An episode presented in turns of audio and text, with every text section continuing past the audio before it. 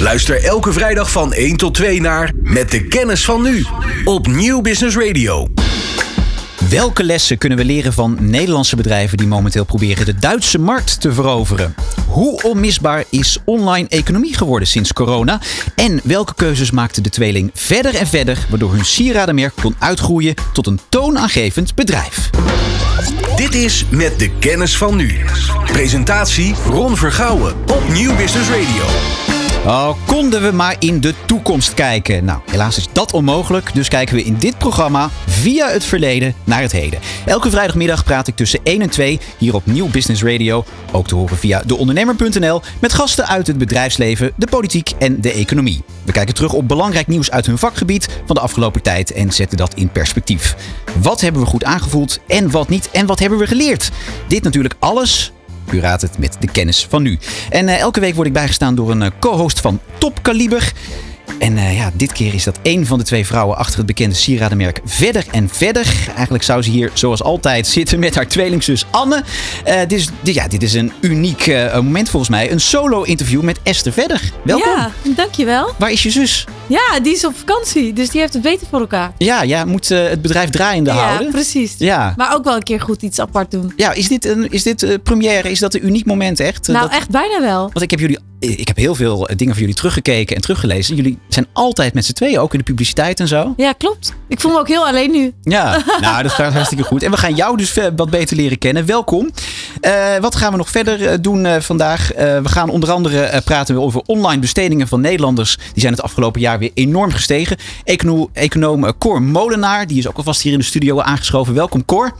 Eh, met jou bespreken we straks eh, of bijvoorbeeld of de retail tijdens de coronajaren voldoende heeft ingezet op digitale activiteiten.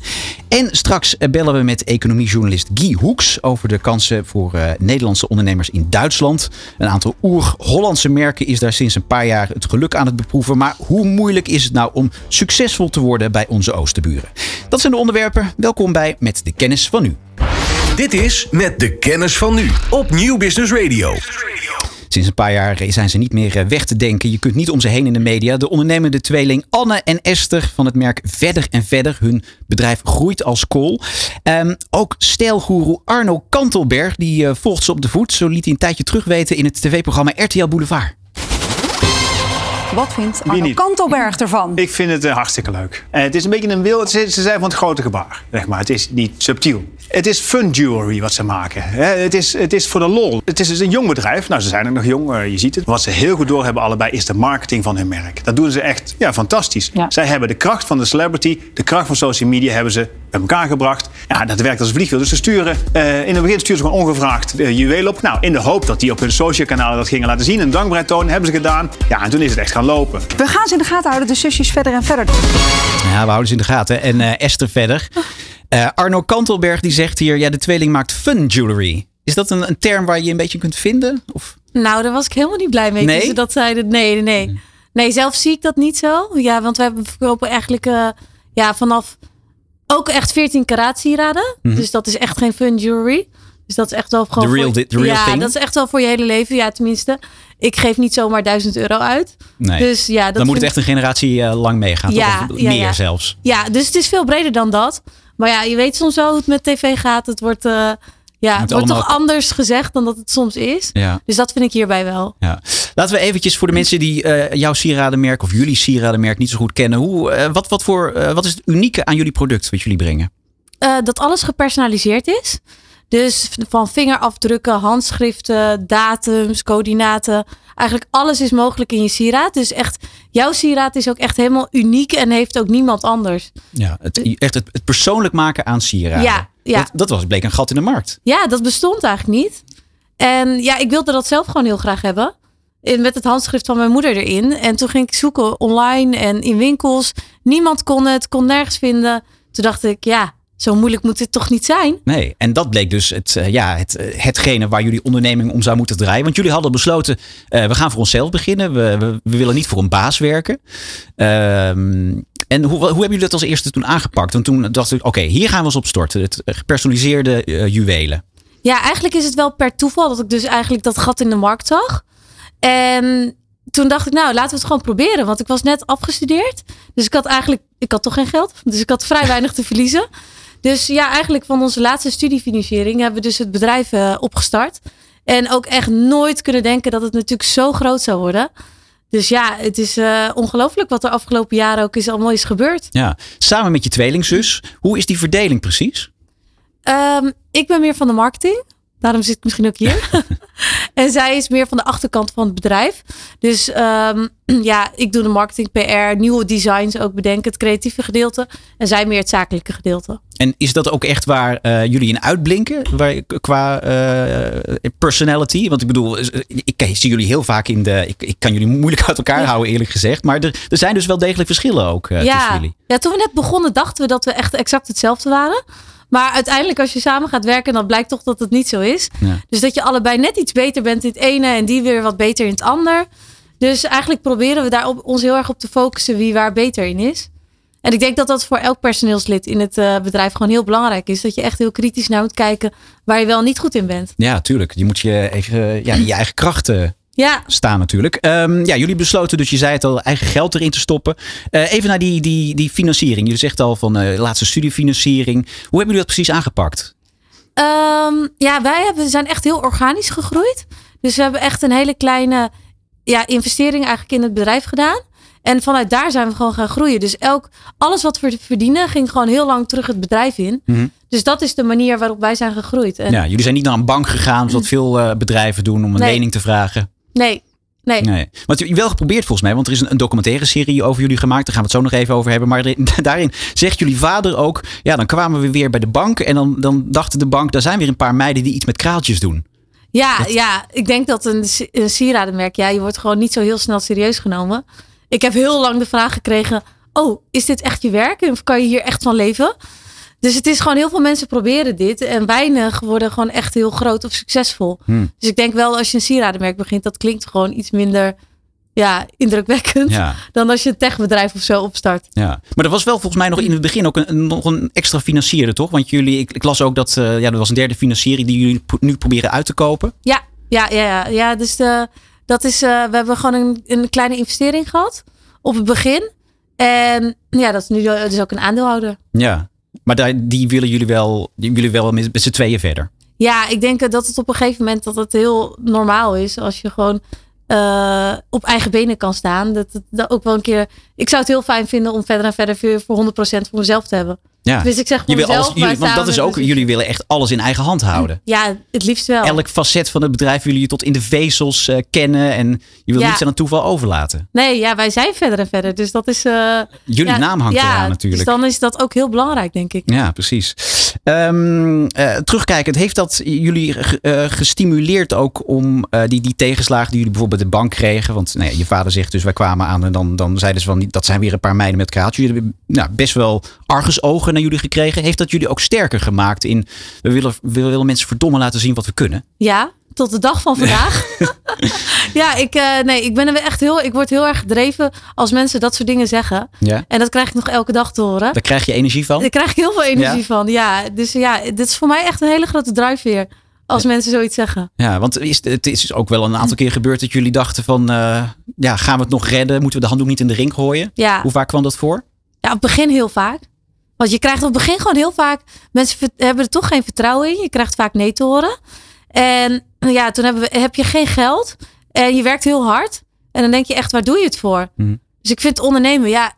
Ik vind het echt, op het begin vond ik het echt verschrikkelijk. Wat vond je het verschrikkelijke eraan? Ja, het hard werken en het echt niks verdienen. en ik, ja, ik ben echt jaren niet op vakantie geweest. Eh, we gingen niet naar feestjes. Ja, het- eigenlijk, ja, ik had gewoon geen geld. Dus dat, ja, je moet heel erg doorzetten. En Ja. ik ben blij dat ik daarin een tweelingzusje heb gehad.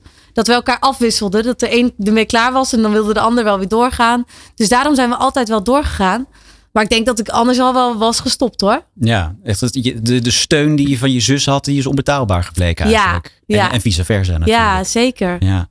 Ehm, even, toch, even terug naar die producten van jullie. Want jullie, eh, nou ja, jullie willen echt kwaliteit leveren. Maar jullie willen het ook natuurlijk betaalbaar houden voor iedereen. Ja. Want ik heb ook even op jullie website gekeken. Eh, ook voor een, voor een paar honderd euro kun je er al eh, mooie kettingen en, eh, en armbanden kopen. Ja. Hoe, hoe, weeg je dat af? Van ja, we moeten wel zorgen dat we de, de, de grote massa kunnen bereiken. Maar aan de andere kant wil je wel die kwaliteit leveren. Dat lijkt me ook lastig af en toe. Ja, zeker heel lastig. En dat is wel echt iets waar we altijd onze focus op hebben. Maar ik vond het gewoon, ik wilde niet een merk hebben dat alleen maar voor hele rijke mensen betaalbaar is, zeg maar. Mhm. Dus ik wilde eigenlijk echt wel iets verkopen wat voor iedereen is. Want we doen bijvoorbeeld ook heel veel sieraden met vingerafdrukken. Dus je kan bijvoorbeeld een vingerafdruk van een overleden iemand in je sieraad dragen. Ja, ik zou het gewoon heel jammer vinden als dat voor een heel groot gedeelte van de, eh, van de mensen niet, niet haalbaar is om dat te kopen. Dus eigenlijk hebben we dat altijd wel in ons achterhoofd. En daarom proberen we altijd echt heel innovatief te zijn. Ook in, ja, in kwaliteit.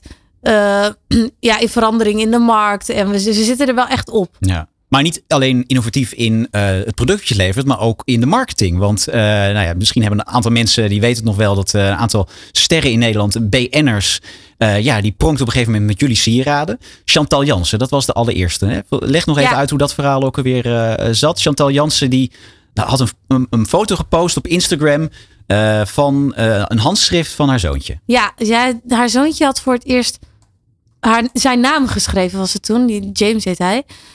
En toen eh, hebben wij daar een foto van gemaakt. En toen hebben we daar weer een sieraad van gemaakt en naar haar opgestuurd. En eigenlijk met een briefje erbij van je hoeft er echt niks mee te doen. Maar we vonden het gewoon zo leuk om dit ook cadeau te geven. En uiteindelijk heeft ze het wel gepost. En ja, het was nog wel een beetje het begin van Instagram sowieso. Dat was nog niet zo heel groot. Maar Facebook was al wel heel groot. Dus eigenlijk is dat ook wel een beetje een sneeuwbaleffect geweest. Dat toen mensen het zagen, andere BN'ers die het weer wilden. Ja, soms heb je dat gewoon nodig. Ja, nou, het bleek wel een vliegveld enorm, enorm natuurlijk. Want Ja. eh, andere, je zegt het al, andere BN'ers hebben het overgenomen. Volgens mij eh, Victoria Koblenko, Carice van Houten, Monica Geuze. Niet de minste. Ja. Mensen met enorme schare volgers op, eh, op Instagram. Was er niemand die vriendelijk bedankte? Nou, vast wel. ja, heel Ja. veel mensen doen er natuurlijk ook niks mee. Dus Nee. dat is ook. eh, en dat vind Dus ik je hebt wel heel een paar keer iets opgestuurd waar je niks meer van gehoord hebt. Ja, maar dat vind ik ook helemaal niet erg. Want ik geef het ook echt uit dat ik het leuk vind om, om te geven. Hmm. En niet, ik verwacht er echt niet altijd iets voor terug. Dus dat was ook helemaal niet onze strategie.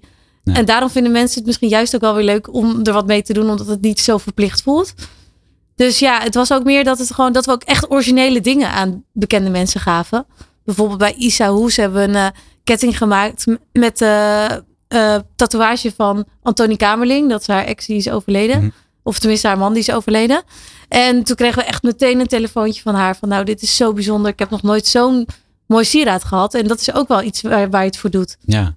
Nou, met de kennis van nu blijkt dat natuurlijk een, een fantastische zet geweest te zijn. In eh, ja, hoe eh, jullie bedrijf is daarna enorm eh, geëxplodeerd natuurlijk. Ja, ja. Ja. Ja, dus dat ja, ja, wij ook echt nooit zo zien aankomen.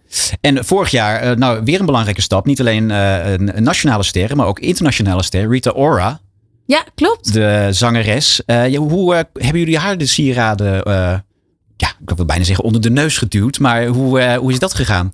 Ja, nou, eigenlijk is het gewoon voortgekomen uit dat Anne en ik een soort van brainstorm hadden. En toen zeiden we, nou, Rita Ora, die is echt cool. Die, heeft, die draagt echt alleen maar mooie sieraden en heel veel over elkaar heen. Dus we zeiden, nou ja, ooit iets met Rita Ora zou wel echt heel gaaf zijn. en toen zijn we wel via via, ik geloof altijd dat, dat iedereen te bereiken is via via. Zijn we met haar in contact gekomen. En zij droeg toen al onze sieraden. En toen was het eigenlijk de vraag van, nou ja, misschien leuk om een keer echt een samenwerking te doen. En toen kwam het concert van haar in Parijs. En toen zei ze, ja, willen jullie niet mijn sieraden ontwerpen voor dat concert? Bingo, dacht ja, jij. dus dat Ja. was echt, eh, ja, ongelooflijk. Ja, dat ze- dat 16 miljoen volgers hè, heeft ze volgens mij op Ja, Instagram. zoiets. Ja, in ieder geval heel veel. Ja, Ja, en dat, is dat eh, helemaal eh, gelopen zoals jullie wilden? Is dat... eh, Ja, zeker. Want het is sowieso iets echt heel bizars. Dat het gewoon. We stonden echt in het rijtje tussen Chanel, Prada en dan verder en verder, zeg maar. Dus dat is al heel leuk als je, de, als, als je dat zo ziet. En ja, ik weet niet. Ik, het was voor ons ook meer dat we dachten: kijken hoe ver, hoe ver we het kunnen schoppen. Hm. En als je dat dan bereikt, dan is het wel. Toen dacht ik echt: ja, misschien is wel alles te, alles te bereiken. ja. En Nou, dat geloof ik ook echt. En jullie zijn ook, eh, jullie hebben jezelf ook, nou ik wil bijna zeggen in de etalage gegooid, maar ook gewoon gebruikt als promotievehikel voor jullie merk. Want jullie eh, waren vorig jaar ook te zien in een documentaire op Videoland. Ik haal hem net al even aan, hè, de serie Twins of Gold, driedelige documentaire op Videoland. Dat was ook wel mooie reclame natuurlijk. Ja, ja, toen we daarvoor werden gevraagd, toen dacht ik echt, oh, moeten we dit wel doen? Je wordt de hele tijd gevolgd door allemaal camera's. Ik ben geen influencer, dus ja, is dit wel iets voor ons? Maar uiteindelijk dacht ik wel van, nou ja, dit is misschien ook wel iets juist heel leuk, omdat ik het nog nooit heb gedaan. Om het gewoon te proberen hoe dat is. Ja, want de, de focus lag op jullie bedrijf. Maar eh, er moest natuurlijk ook, uh, ja, jullie privéleven Ja. kwam er ook in aanbod. Het datingleven, Ja. het nieuwe huis kopen. Ja, toch ook nog even de ziekte van, van jullie moeder. Die Ja. kwam nog even aan bod. Ehm, ja, zijn er dingen waarvan je af, achteraf denkt dat dat is het allemaal waard geweest? Dat is goed dat we dat ook hebben meegenomen in die serie. Ja, ik denk het wel. Want het is, kijk, ons bedrijf, mijn privéleven en zakelijk leven loopt echt heel erg door elkaar heen. Ik, heb, ik vind eigenlijk niet echt dat ik een privéleven heb. Dus Oh, dat is nogal een uitspraak. ja, maar ik vind, me, ik vind werk ook zo leuk. Dus het loopt gewoon door elkaar heen. Dus ik vind het ook helemaal niet erg. Maar daarom vond ik het juist wel heel belangrijk dat alles werd gefilmd. Om een juist beeld te schetsen van hoe ondernemen is en hoe mijn leven is. Dus ja, ik sta, stond daar juist wel ook achter. Ja. En is het helemaal geworden zoals jullie wilden? Of is, is er nog discussie geweest over bepaalde scènes? Nee, ja, ik heb nachten wakker gelegen voordat ik die eerste beelden kon zien. Want ik had echt, ik dacht, oh, straks wordt het echt heel ordinair. Of je, ja, je weet hoe dingen soms geknipt en geplakt kunnen worden. Maar toen we het gingen kijken, ik vond alles leuk. Ik heb er niks uitgehaald. Dus Nee. dat vond ik ook wel heel bijzonder. En wat waren de reacties die jullie kregen? Ja, overladen met reacties. En vooral mensen die echt ge- jonge vrouwen die geïnspireerd zijn. Dus dat, dat we mensen kunnen inspireren, dat vond ik echt ook de leukste reactie die ik heb gekregen. En daarvan hebben we ook echt de meeste reacties gekregen. Wat leuk. Ja. En eh, even naar de, de harde cijfers kijken. Zag je ook dat eh, op het moment dat die serie in première ging, dat de omzetcijfers omhoog gingen? Heeft het daadwerkelijk ook wat opgeleverd? Ja, ja, ja. Dus Ja? daar deed ik het natuurlijk ook voor. Ja, Tuurlijk. Ja. Het was een mooie reclamespot. Ja, ja, Ja. ja, Dus dat heeft echt wel geholpen. Hm. En ook wel echt, ik kreeg ook wel veel reacties van mensen die het of nog niet kenden, of een, die toch niet helemaal in onze doelgroep zitten, maar die wel dingen hebben gekocht. Dus dat vond ik juist wel een heel, heel leuk dat dat ook wel is gebeurd. Ja.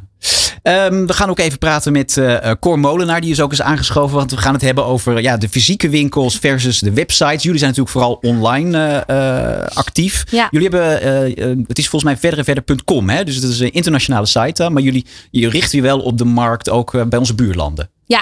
Ja, dus ook Duitsland vooral. Ik denk dat een kwart van onze best- bestellingen uit Duitsland komen. En ja, voor de rest ook nog andere Europese landen, maar wel vooral Nederland, België, België en Duitsland.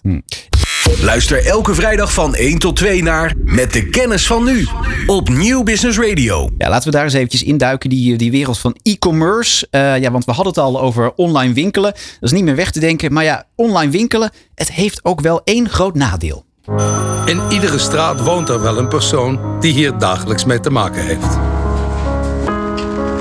Een last moet dragen voor anderen. Zijn huis ter beschikking moet stellen voor anderen. Zijn garage heeft moeten ombouwen tot opslagloods. Alleen maar omdat jij wilde internetshoppen, heeft die buurman een voorheftruck aan moeten schaffen. Bezorgen is gratis, maar je werkloze buurman moet ermee leven. Denk ook aan hem. Mijn naam is Paul van Vliet en ik steun deze actie. Verantwoord online bestellen. Ja, voor wie denkt, eh, wat heeft Paul van Vliet zich voor een vreemd spotje geleend? Dat was niet de echte Paul van Vliet. Dit komt uit het satirische tv-programma Clickbait. Want ja, we nemen steeds meer pakjes aan voor onze buren. We bestellen nu eenmaal eh, steeds meer online. Ik had, het, al- had hem net wel even geïntroduceerd. Eh, econoom Cor Molenaar is bij ons. Eh, hij is eh, econoom, bijzonder hoogleraar e-marketing en distance selling aan de Erasmus Universiteit. Je wilde ook even reageren op wat eh, Esther net zei, hè? Ja, eh, want er zijn een paar hele eh, typische dingen die ze noemde, die heel herkenbaar zijn voor start-ups. Om te beginnen, eh, succes overkomt je. Het is vaak niet gepland, maar tot je, tot je verrassing ben je opeens heel succesvol. Als je nou terug gaat kijken, wat ze heel goed gedaan hebben, is die influencers. We zien op het ogenblik dat het aankoopgedrag heel erg wordt gestimuleerd door influencers. En dat geldt met name voor de millenniums en voor de generatie Z. Dus laten we zeggen mensen onder de 35, 40. Nou, bewust of onbewust, die hebben het omarmd. En van daaruit vindt heel koopgedrag plaats. Wat ook heel herkenbaar is, eh, vooral bij eh, de start-ups, ehm, is de tegenslagen waar je mee moet leren leven. Eh, de start-ups die ik ken, in het begin, die willen allemaal stoppen op een bepaald moment. Want het vraagt heel veel tijd, ook vaak kosten. En er komt echt niks uit. Je moet echt 100 geloof hebben in je kunnen dat je kunt doen. En het is typisch ondernemerschap. En eh, daar ontbreekt het vaak aan in Nederland. Eh, ze zijn veel te passief, terwijl je actief moet zijn. En je moet ook een geloof hebben, het komt wel weer goed. Een ander punt is, is de bankwereld. Ehm, ehm, die laat eigenlijk massaal afweten. En het heeft te maken met eh, de, de zekerheid die een bank zoekt dat ze geld terugkrijgen. En met de, de ouderdom van de adviseurs. eh, die er echt geen ruk van snappen wat op internet gebeurt. En, eh, en liever investeren in een pandje dan in een internetbedrijf eh, die begint. Ja, nou dat, dat hebben de gezusters Ja. verder wel Ja. ook ervaren. Precies. En wat komt er dan? Dan komen de private investors om de hoek kijken. En dan komen er steeds meer van. Mensen die wel wat geld hebben en leuk vinden om bij onderneming betrokken te raken. En daarmee eigenlijk terechtkomen om je geld eh, zien te halen. Achteraf is dat precies of het hier gebeurd is. En dat zijn dan de, de angels die komen in het begin. En later komen ook de adviseurs erbij. Die het leuk vinden om Ja. even ook advies te geven. Ehm, dus dat is heel erg typisch. Ehm, wat je ook ziet is dat de jongeren met ondernemen. Het komt erop aan om een, eh, een onwaarschijnlijk aanbod te vinden. En bij toeval hebben ze die ontdekt. Ja, ik, ik haal je niet omlaag hoor, maar je gaat aan de gang en opeens ontdek je mogelijkheden. En een goede ondernemer die springt daarop in. Die houdt het niet vast aan zijn originele plan. Maar opeens is er een mogelijkheid en daarin eh, gaan ze dus door. Ja. En dat is gewoon, heb je echt kunnen. En dat zie ik bij haar ook eh, heel duidelijk terugkomen. Eh, waar het heen gaat, weet zij niet, weten we ook niet. Maar je ziet wel dat alle stappen die ze genomen hebben, als je terugkijkt, de juiste stappen zijn geweest. En de baas aanwezig is. Waar je nu wel voor moet oppassen, is dat eh, het sentiment in de markt is 100% gekeerd. Eh, we zien nu al de flitsbezorgers die dan snijden zijn. We zien ook bij, bij eh, een tuinbezorger die snijden is. Men investeert niet meer in zogenaamde groeimodellen. Eh, omdat die markt is te onzeker. Dus als je met een plan komt, ik denk volgend jaar met 100% te groeien, het jaar erop met, met weer 100%, eh, dat gebeurt niet. En dan zie je ook in de, in de aandelenbeurzen komen, al die techbedrijven, die moeten echt tientallen procent inleveren op het ogenblik. Ja. Omdat men zich daaruit terugtrekt, omdat de toekomst te onzeker is. Dus je moet oppassen dat je niet te snel wil groeien. En eh, dat is gevaarlijk. Je beter eerst van je basis beginnen en echt geconditioneerd groeien naar buitenland. En eigenlijk hoor ik dat bij jou precies hetzelfde. Nou, dat zijn, dat zijn mooie woorden van eh, Cor. Maar Cor, we gaan het even ook weer hebben over. eh, want we hebben je ook uitgenodigd om even te praten over die, die online bestedingen. die echt zijn geëxplodeerd afgelopen jaren. Nou ja, het is logisch natuurlijk wel bij de coronacrisis achter de rug dat iedereen maar bestelde. Dus alles moest online. Nou ja, jullie zitten gelukkig al helemaal online. Want eh, ehm, Esther, is het ook jullie droom nog steeds om, om, om fysieke winkels te hebben? Want een paar jaar geleden zeiden jullie dat wel. We willen eigenlijk ook gewoon een winkel waar mensen kunnen binnenstappen. Ja, misschien één hele goede op een hele vette locatie. En wat is dan? In New York of LA of zoiets. Maar voor de rest, dat is meer voor de reclame. Ja. Dan echt, ja, we hebben een tijdje een winkel gehad bij de PC in Amsterdam. Mhm. En ik heb wel gemerkt dat het heel moeilijk is, een winkel. Ja, ja en het is, nou ja, er zitten al- allerlei eh, nadelen ook aan. Want laten we ook even kijken naar de afgelopen jaren, eh, Cor. Want ehm, ja, de, online wereld is enorm gegroeid, zei ik al. Maar eh, die dynamiek die is ontstaan sinds corona. Ja, jij hebt ook op deondernemer.nl heb je ook geschreven over wat zouden ondernemers moeten doen die nu een fysieke winkel hebben, retailers. Wat zouden ze moeten doen om nog meer die online stappen te nemen, die digitalisering. Vind je dat, de, eh, dat, die, dat die retail genoeg die stappen hebben genomen, dat ze genoeg de kans hebben gepakt? Ja, ehm, internet is geen doel op zich. Het is het inspelen op, het koopgedrag van klanten. Maar als jij het koopgedrag van klanten niet kent, dan je, je staat je al bijvoorbeeld fout. En wat ik dus zie gebeuren bij de retail, de fysieke retail, die hebben geen klantgegevens. Die weten niet wie de klanten zijn. Weten ook niet waarom ze bij die winkel komen. En ook niet wat ze kopen. Nou, daar kun je eigenlijk wel stoppen op dat moment. Omdat een internetwinkel alles van de klanten weet. Hoe laat ze komen, wanneer ze komen, hoe vaak ze komen kijken, wanneer ze weggaan. Klantgegevens is het, is het grote goud. Is, gewoon- is gewoon de basis van je toekomst. Ja. Nou, ik wil geen goud noemen, maar dat is gewoon de basis. Dat Ik, niet ik hebt. probeer even de link te maken naar verder en verder. Dat snap je, Cor. Ja, ja, ik snap het. Ja. Nee, maar het is gewoon de basis van je bedrijf. Ja. Eh, want dan kun je via alle analyses heel duidelijk op de klantgedrag inspelen. En je kent je klanten echt. Eh, en dat gebeurt het niet bij de fysieke winkels. Eh, wat ze dus eh, niet goed gedaan hebben. Ze hebben de, de lockdown zie je twee soorten ondernemers. De ondernemers die over de, toon, over de toonbank gaan hangen en zeggen: jongens, de wereld is slecht, want ze mogen niet bij me kopen. En de andere die een hand ophield bij de overheid. En, eh, en op dat moment dood je eigenlijk het ondernemerschap. En dan blijven gewoon wachten tot het einde van lockdown. En ze passen gewoon hun hele concept niet aan. Terwijl het heel duidelijk was dat na corona dat een andere wereld ging ontstaan. Ik heb zelfs een boek over geschreven in het jaar 2020. Dus tijdens corona van pas op. Dit gebeurde na corona. Het klantgedrag verandert wezenlijk. Daarnaast zie je nu ook, en dat onderschat men ook, dat een millennium, hè, dus geboren in 1980 en 1995, en een Gen Z, geboren in 1995, een wezenlijk ander koopgedrag laat zien dan de mensen die ervoor zaten. Eh, kijk bijvoorbeeld naar eh, Facebook. Die mensen die treffen gewoon niet aan op Facebook. Want het echt is voor een oudere generatie, een boven de 40, vind ik wel leuk. Ja, zit hier op Facebook, eh, Esther, of niet? Ja, maar ik zit er echt nooit op. Ik kijk er niet eens Nee? naar. Nee, Nee. nee. nee, Dus dat werkt totaal niet. Kijk, op Instagram moet je aanwezig zijn. En eh, op TikTok. Maar ook dat is weer triest. Want dan zie je op toon weer allerlei eh, eh, politici. En die gaan op TikTok rare dingen doen. En die jeugd die walgt ervan. die, die, die vindt het zo ontzettend eh, slecht. De- Dat is allemaal wegklikken. En dan zie je weer dat je ouderen anders in de wereld aankijken. En dan zie je de ondernemers ook. Eh, je moet gewoon kijken wat je moet gaan doen. Wat er nu zich openbaart. Is dat eh, op internet veel meer naar problemen wordt gezocht. Of naar informatie wordt gezocht. Dan wordt gekocht. Dus als jij een website hebt die alleen maar producten toont. Dan haakt men af. Maar als je echt een duidelijk ingaat met een dialoog met, met die klanten die komen. Je gaat informatie verschaffen. Je gaat aangeven waarom je zo uniek bent. Op dat moment eh, wordt daarna gekeken als men thuis zit. Of in, ieder geval in een rustsituatie. Dan komt er een, een belangrijk moment. Van wil ik toch even naar de winkel gaan om te kijken. Of koop ik online. Wat we nu zien is dat men veel vaker toch naar de winkel toe gaat algemeen.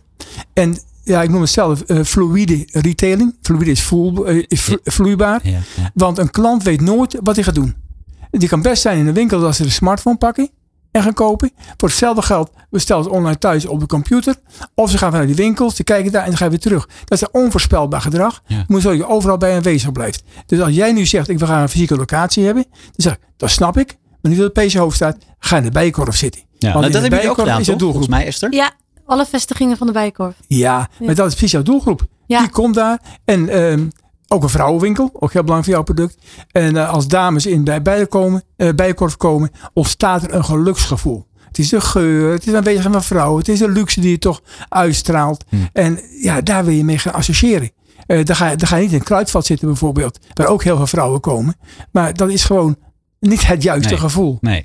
Ehm, jij zegt dus van nou ja, die, die, die kansen hebben ze voor een deel laten liggen. Want ik heb het idee dat heel veel, eh, als ik kijk naar winkelstraten, waar eh, gemeentes toch alle moeite doen om die winkelstraten weer levendig te krijgen. Want er waren toch, natuurlijk toch een aantal eh, winkels zijn vaak gesloten en zo. dat we toch allemaal weer terug in die, dat, die oude gewoontes vervallen. 100%. En die gemeentes die, die willen graag die winkels vol hebben. En wat doen ze dan? Parkeerbeperkingen, toegangsbeperkingen, hoge parkeerkosten. Amsterdam eh, vooruit natuurlijk. slechte bereikbaarheid. Slechte bereikbaar. En dan lopen ze zelf te roepen, ja, maar de winkels staan leeg. En dan denk ik, hallo jongen, moet je even naar, naar je politiek beleid kijken. En als ik dan dat aankaart op dat moment, dat misschien parkeervrij moet maken. Of toegankelijk maken voor auto's. Zeggen ze, ja, maar het is onderdeel van ons, van ons budget, van onze begroting. Nou, dan beleid je in het woord, wat je inderdaad gewoon niet waar kunt maken. En een klant, al moet je 10 cent voor je parkeer betalen, dat is gewoon een dissatisfier. Die willen dat helemaal niet. En op dat moment ga je toch mensen of naar winkelcentra sturen waar ze geen kosten hebben. Of je gaat het online bestellen. En van die winkelcentra, eh, het is steeds meer vrije tijdbesteding. Men moet het leuk vinden. En dan vind je het veel leuker om in een historische stad eh, rond te lopen. Dan in een kale winkelstraat waar allemaal dezelfde winkels in zitten. Eh, dus daar moet een, een geweldige verandering gaan ontstaan. En we moeten ze leren om te denken vanuit die klant. Het, we gaan nu een tijdperk tegemoet van de vraageconomie. En we zijn allemaal in een aanbodeconomie. Want ik heb een geweldig product en koop mijn product, want dit zijn de voordelen. En alle klanten zeggen, jongen, het interesseert me helemaal niet. Dit is mijn behoefte. En welk, welk product past het beste bij mijn behoefte? Dus 180 graden draaien. Ja. Maar heb je het idee dat, dat door gemeentes en door eh, retail dat er nog een- dat er een beetje gedrok- getrokken wordt aan een dood paard misschien? Ja. Ja, maar het is gewoon het oude model. Ja. Wij moeten gaan kijken naar het nieuwe model. Want daar gaat het in feite om. Ja. Kijk, winkels hebben, zullen altijd blijven bestaan. Dat is het probleem helemaal niet. Maar niet de winkels zoals nu. Kijk, ook een videotheek is gewoon helemaal verdwenen uit de winkelstraat. En je moet je afvragen of de groenteboer of de bloemisterij het gaat overleven op een of andere manier. Ja. Maar als jij je wel aanpast. Nou, laat ik de groenteboer bijvoorbeeld eens nemen. En nu zie je allemaal, ja, wij verkopen de groenten van lokale kwekers. Of wij hebben kant-en-klaar maaltijden voor je. Dus ja, ze verkopen nog steeds dezelfde producten. Alleen totaal anders. Eh, en, en, en die verandering moet je echt op inspelen. En dan zie je toch dat het veel te weinig gebeurt. Men vraagt zich niet af, waarom zou een klant bij mij in de winkel kopen? Terwijl ze alles online kan kopen of elders. En dat is, is een kernvraag. Maar is het, eh, is het eh, beter ten halve gekeerd? Ik bedoel, is er nog een, is er nog een positiviteit eh, te ontdekken dat je zegt van, nou, als ze nu die, die draai gaan maken, dan redden ze het nog? Ja, natuurlijk. Kijk, het Of is het al te laat voor een aantal grote ondernemingen? Ja, of voor kleine ondernemingen. een bedrijf die niet wil veranderen, dat, dan is het fout. Je moet echt willen veranderen en willen inspelen op het klantengedrag. Want daar gaat het in feite Ja. om. En je moet eigenlijk beginnen van wie zijn mijn klanten? Dus weer de gegevens vastleggen. En wat willen mijn klanten? Ja. Maar de ondernemers die ik spreek, die durven nooit te vragen van waarom kom jij in de winkel? Ze zijn allemaal bang te zeggen ja, ja dat doe ik zomaar om het geval lang liepen wat dan ook. Eh, en dat is niet leuk om te horen. Nee. Maar daar begint het wel mee. Ja. En eh, nou, laat ik een voorbeeld geven. Ik was morgen bij mijn bakker. En die zei, ja Cor, dan moet je even luisteren. Ik ga een heel nieuw concept beginnen. eh, waarbij ik eh, ook brood verkoop. Maar ook delicatessen ga verkopen. Ook eh, Mhm. bonbons ga verkopen enzovoort. Want klanten komen toch voor verwendproducten tegenwoordig. En dat kunnen broodproducten zijn, ook een heleboel andere producten. Dus ik ga ook met lokale partijen aan de gang om verwendwinkels te maken met als basis brood. En dan denk ik, man, je hebt het gesnapt. Want daar gaat het om. Ja. En hetzelfde bij, bij de groenteboer, hetzelfde, hetzelfde met kledingzaak. Nou, een is helemaal typisch, als ik er nog even op in mag gaan. Je ziet een geweldige doorbraak van Vinted. Hè, van tweedehands kleding. Waar dan ook. En dan zeg ik tegen een winkelier, jongens, omarm dat nou. Als iemand hier iets koopt, zeg gewoon, breng je binnen drie maanden terug, krijg je de helft van het geld terug. Is een goed bron. En dan kun je ze anders uitzoeken. Wat ze terugbrengen, stuur je het even naar de stomerij en dan verkoop je als pre-owned, eerder, eerder gekocht. Voordeel is dat je de klant meteen bindt, maar je krijgt de helft van het geld terug. Dus je koopt weer, weer wat nieuws. Ander voorbeeld is, je spreekt een nieuwe doelgroep aan, die niet zoveel geld heeft, maar wel leuk vindt om een merkartikel te, te kopen. Allebei de partijen. En meer, con- En doen ze niet. en meer contact met je klant. Ja. ja. Want even, eh, Esther, naar jou. Is dit iets waar, waar jullie misschien ook over nadenken? Hoe krijgen wij nog meer een, een band met die klant van ons? Misschien ook met ja, eh, tweedehands eh, juwelen? Of ik, ik zit er even hard op te denken. Is dat iets wat, wat bij jullie ook... of vindt het eh, ding? Ja, nou ja, het nadeel is dat bij ons alles gepersonaliseerd Ja, is. hè? Dus dat is niet zo makkelijk door te verkopen. Maar het is je wel zo dat... misschien omsmelten en er wat nieuws in. Ik zit maar Ja, en dat doen wij ook eigenlijk Hm. altijd. Dus als iemand wat bestelt en er is iets niet goed aan of ze willen iets anders, dan zorgen we eigenlijk altijd dat dat geregeld wordt. Hm. Omdat je gewoon dingen kan omsmelten. Je kan daar eigenlijk nog best wel veel mee. Ja. Goed, ehm, blijf nog even bij ons, want eh, we gaan straks eh, kijken. Ja, Cor. Vroeger had je eh groeibriljanten. Dan gooi je heel, heel klein en langs kun je Ja, worden. ja, dat weet ik nog. Zo'n concept Ja. kun je ontwikkelen. Ja, En eh, dus kan het netjes vasthouden. Ze hebben iets gekocht. Ja. Zeg, nou, bij je volgende aankoop, hè, daar kunnen we over meedenken. Die is wat duurder. Maar je automatisch gewoon 10 korting of wat dan ook. Ja. Of je neemt een abonnement. Hè, wat ook bij groeibriljanten was. Je neemt gewoon een abonnement van vijf jaar. Waarbij elk jaar gewoon een update komt. Hoeft misschien niet in te leveren. Maar nieuwe producten die je met een korting kunt kopen. Of unieke producten die je alleen maar kunt ko- verkopen aan klanten. En dan bind je klanten al op die manier.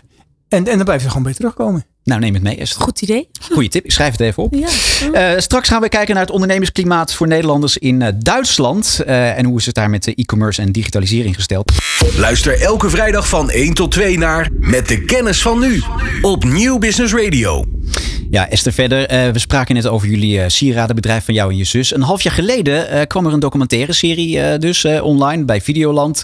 Ehm, daarin kwam onder andere jullie operationeel manager Leonore Boerma aan het woord. Laten we even luisteren wat zij toen in die serie over jullie heeft geroepen. Anne en S kunnen wel stressen, ja. Die hebben, als wij twee dagen matige sales hebben, ben ik wel eens opgebeld s'avonds met de vraag: als dit nog twee dagen doorgaat, zijn we dan failliet? Laatst belde S mij bijvoorbeeld om half acht ochtends. Had, ze me twee- had ik twee gemiste oproepen.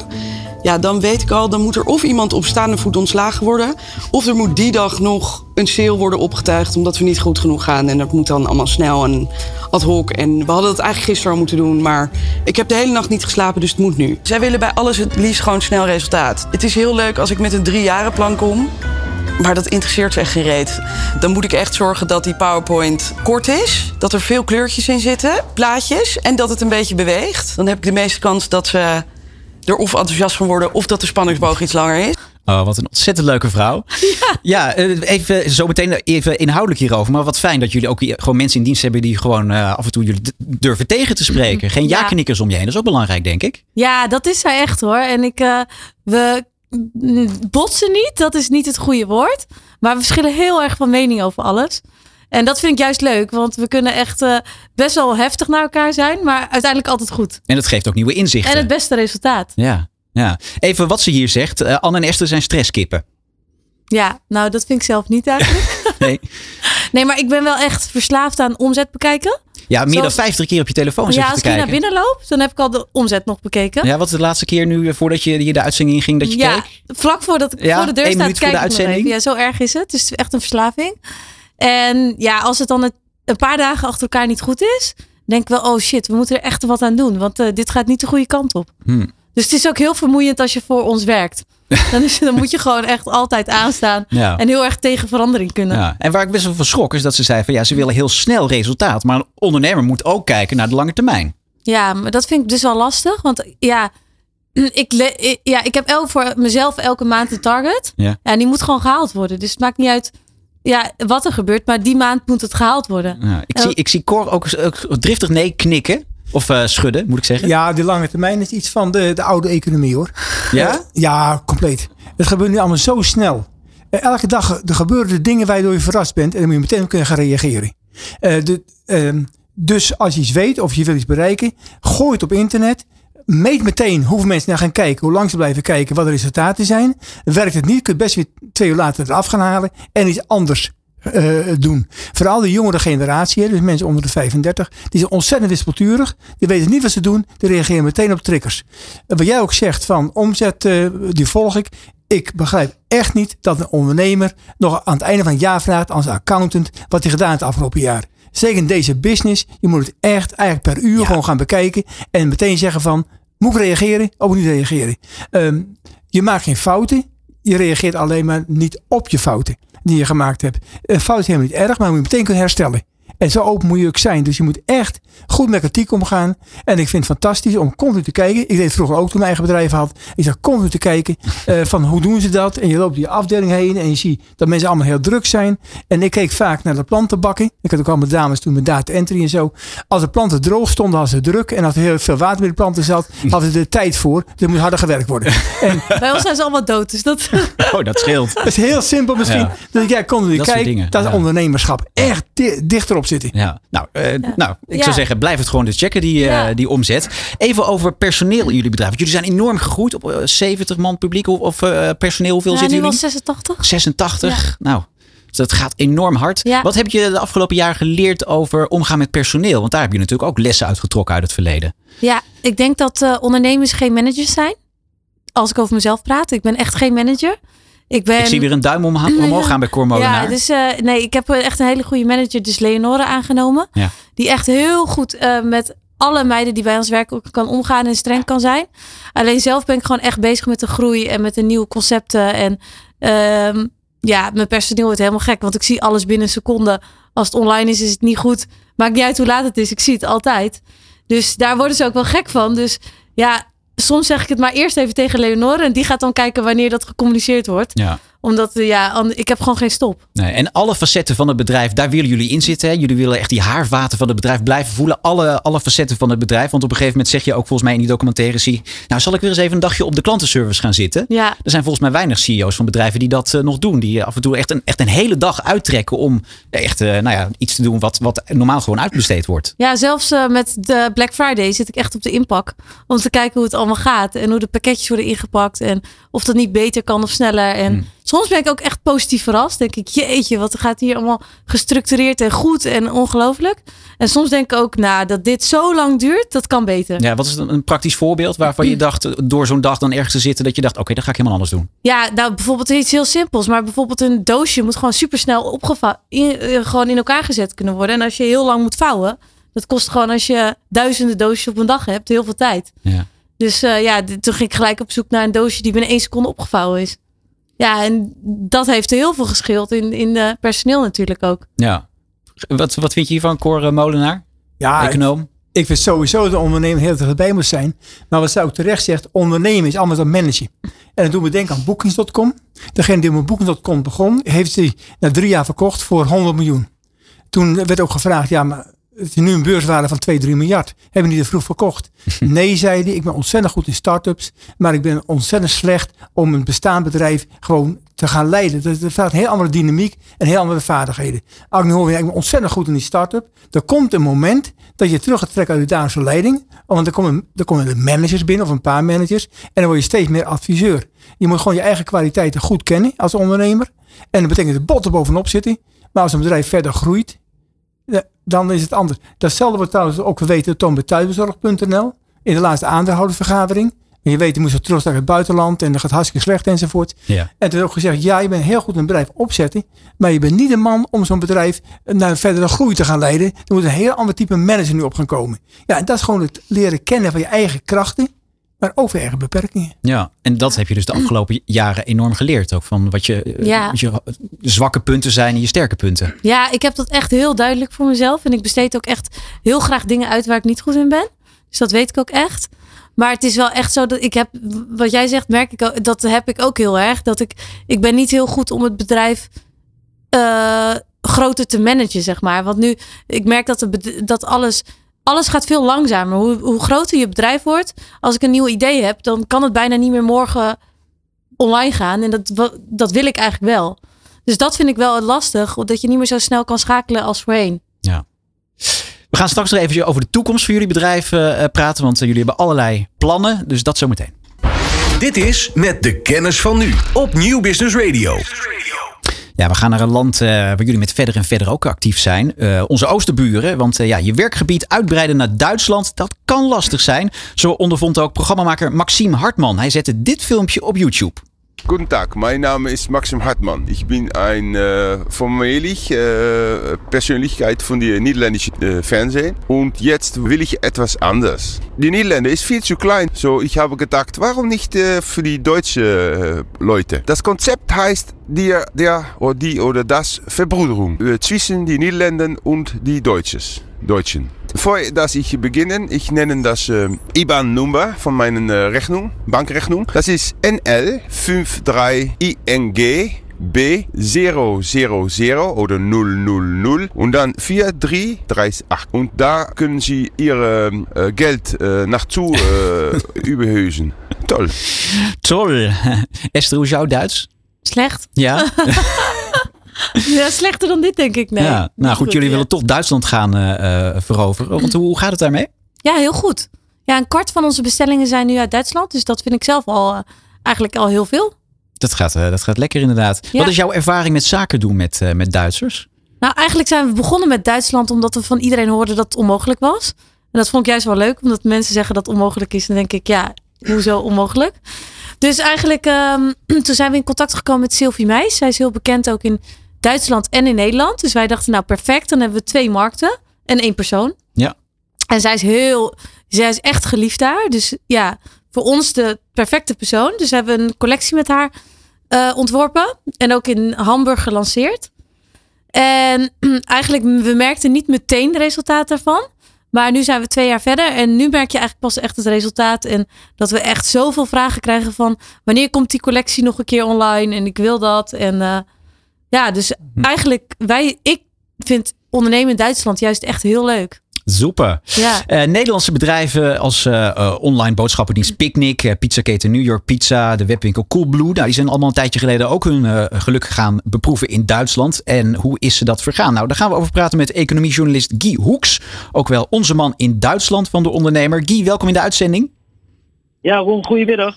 Eh, ja, Esther die zegt dus, nou ja, wij dachten eigenlijk het is onmogelijk. Eh, hoor je dat vaker bij Nederlandse ondernemers die het, eh, de stap wagen naar de Oosterburen?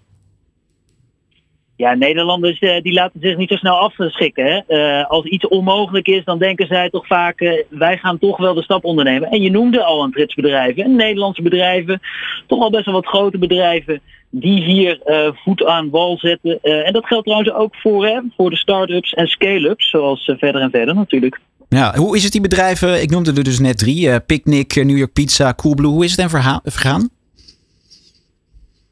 Ja, je ziet eh, eigenlijk dat, eh, dat Coolblue en Picnic hier al een aantal jaar actief zijn.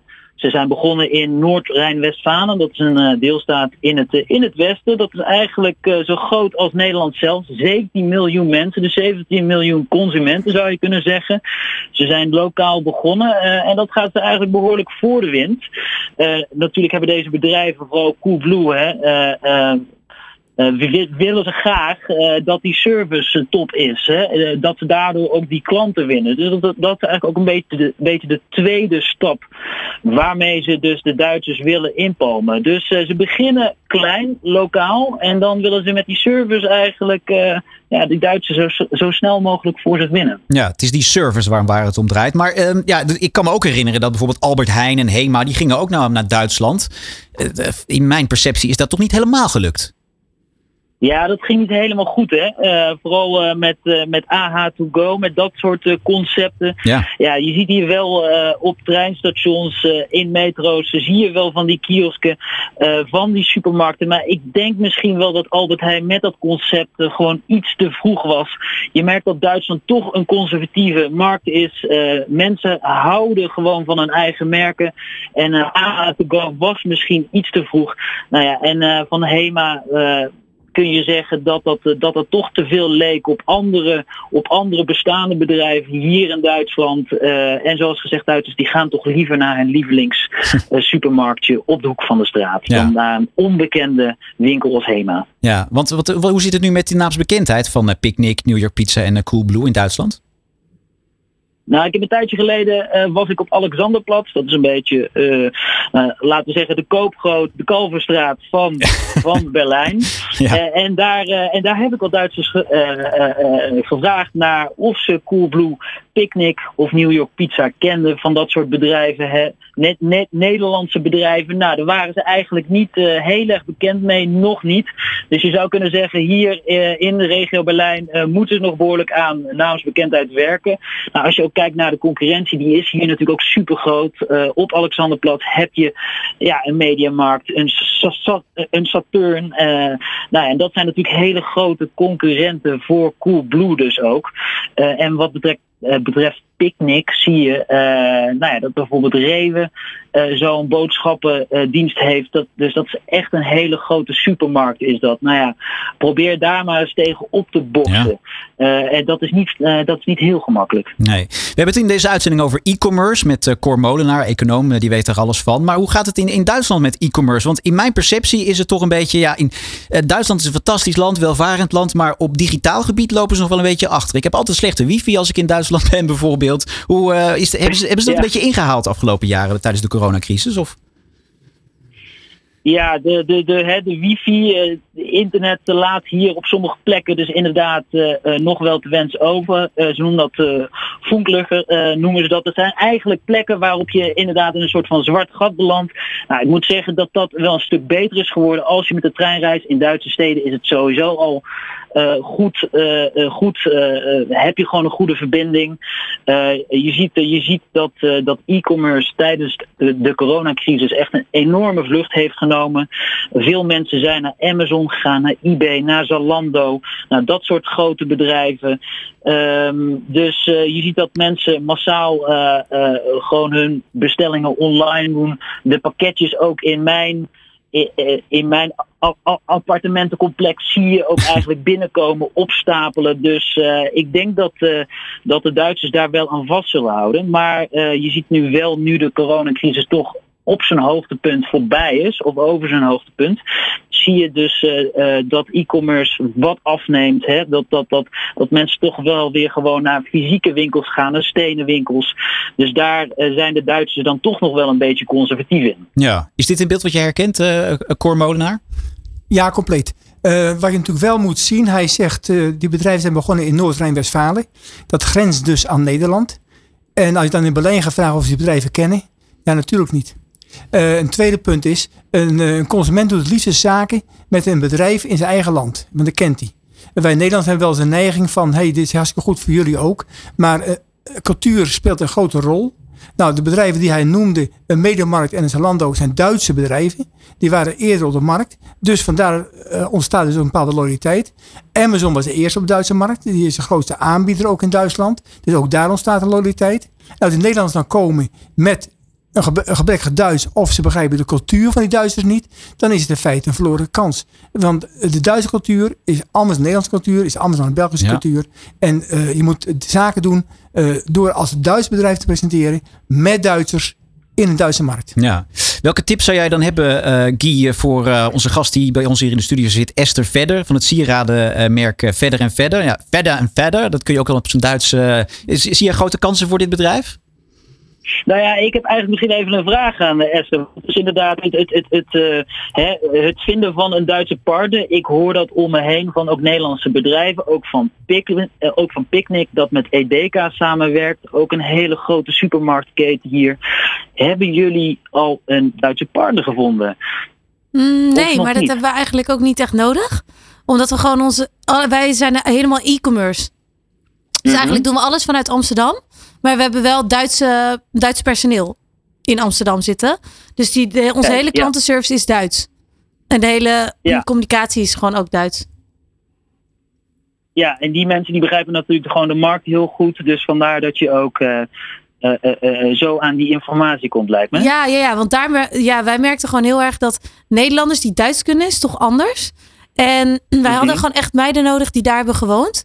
Die weten wat er speelt. Die weten welke influencers daar helemaal hot en happening zijn. Dus eigenlijk op die manier doen wij dit eigenlijk. En voor nu is dat nog best wel heel makkelijk eigenlijk om allemaal te doen vanuit Amsterdam. En gewoon onze, ja, ons, eh, voor ons om geld in te zetten op, eh, op advertising in, eh, in Duitsland. Ja, ja, want ik hoorde net eh, dat jullie natuurlijk samenwerken met Sylvie Meis. Eh, het is echt wel een grootheid hier hoor, in eh, Duitsland. Ja. Ehm, met welke influencers, met welke Duitse influencers werken jullie samen? Of werken jullie überhaupt samen met Duitse influencers? Ja, zeker. We hebben een Duitse zangeres gehad. Zij heet, oh, ik ben even de naam vergeten. Maar heel bekend. Ja, hier, kent, hier kent dus niemand haar. Maar in Duitsland, is- Sarah Engels heet zij. Ja. En zij is dus in Duitsland heel, heel groot. En wij merkten echt. Nou, zij had bijvoorbeeld een, vingeraf, een ketting met een vingerafdruk erin. En dat had zij gepost. En we hebben daar echt zoveel Duitse volgers aan overgehouden. Bestellingen. Nou ja, en zij heeft ons merk wel echt omarmd. Dus dat soort mensen heb je wel gewoon echt nodig. Ja. Maar allemaal vanuit eh, Nederland gedaan. Dus dat is wel eigenlijk heel grappig. Nou, lijkt mij een goede, een, een goede manier om te doen. Tot slot, eh, Guy, ehm, is het nog wel mogelijk eigenlijk om er als kleine Nederlandse onderneming tussen te komen in Duitsland? Want er zitten natuurlijk allerlei grote merken. Ja, als kleine, onder, of als kleine Nederlandse onderneming, dus dan start-up, eh, eh, bedoel je misschien. eh, Berlijn is een beetje het mekka van de jonge on- ondernemingen. Er zijn hier heel veel mensen die een eigen bedrijf starten. Er is ook heel veel eh, ja, durfkapitaal voorhanden. Eh, je merkt dat het enthousiasme een beetje begint af te nemen. Eh, bijvoorbeeld Gorilla's heeft, laatst, eh, heeft deze week honderden mensen ontslagen. Nou, ik hoor zo meer verhalen om me heen. Dus het vertrouwen Ja. begint misschien een beetje af te nemen in die start-ups. Dus misschien is het niet helemaal de juiste tijd. Maar aan de andere kant, wie niet durft of wie niet waagt, wie niet wint. Hè? Nee, zo is het. Guy Hoeks, economiejournalist. Dankjewel dat we even met jou konden terugblikken op die afgelopen jaren. Dankjewel. Dit is Met de Kennis van Nu op Nieuw Business Radio. Eh, nog even een fragmentje uit jullie documentaire, eh, Esther. Je doet heel veel moeite om te komen op het punt waar je nu bent. Maar als je eenmaal bent, dan heb je ook zoveel gezeik eigenlijk. Dus dat succes is echt niet alleen maar genieten. Die targets waar we het over hebben, dat zijn ook bijna targets om al break-even te draaien. Dus dan denkt iedereen, oh nou, dan ga je echt eh superveel winst draaien. Dat is niet eens zo. We moeten echt vechten om het allemaal draaiend te houden. De American Dream heeft mij altijd heel erg getrokken.